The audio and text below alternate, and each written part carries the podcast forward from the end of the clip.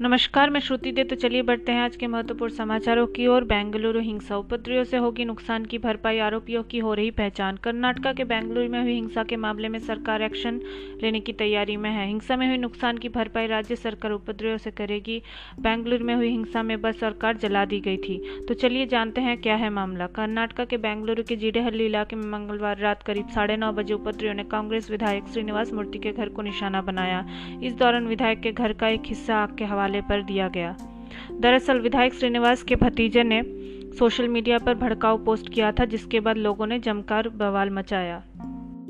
Easter attack Sri Lanka के पूर्व PM से होगी पूछताछ। आईएसआईएस से जुड़े थे हमले के तार साल 2019 में ईस्टर के मौके पर तीन चर्चों के साथ कुछ होटल्स में सीरियल बम ब्लास्ट किए गए थे। इस हमले में ग्यारह भारतीयों समेत कुल दो सौ अट्ठावन लोगों की मौत हो गई थी। जिस वक्त ये हमला हुआ था, श्रीलंका के प्रधानमंत्री रानिल विक्रम सिंघे ही थे। रूस ने किया कोरोना वैक्सीन बनाने का दावा। कोरोना की उल्टी गिनती शुरू। करीब आठ महीने लंबे इंतज़ार के बाद रूस ने दुनिया की पहली कोरोना वायरस वैक्सीन तैयार हो जाने का ऐलान कर दिया है। रूस के स्वास्थ्य मंत्रालय ने भी इस कोरोना वायरस वैक्सीन के बनाए जाने की पुष्टि की है। खुद रूस के राष्ट्रपति व्लादिमीर पुतिन ने पूरी दुनिया को इसकी खबर दी। दुनिया में भारत पांचवा देश जहाँ कोरोना से हुई सबसे ज़्यादा मौतें।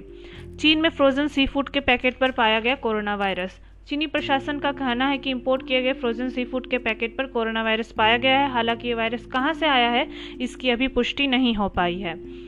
न्यूजीलैंड में 102 दिन बाद कोरोना के चार नए केस। पाकिस्तान को कश्मीर की जिद भारी पड़ी। सऊदी अरब की पाक एक दो टुक अब न कर्ज देंगे और न पेट्रोल।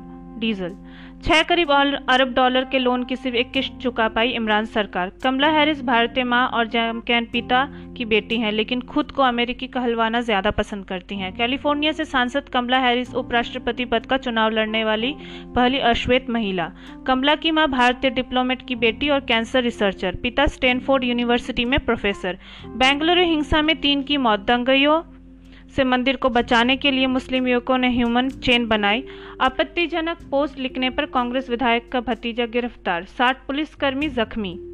धन्यवाद, इसी के साथ आज का समाचार यहीं खत्म करते हैं।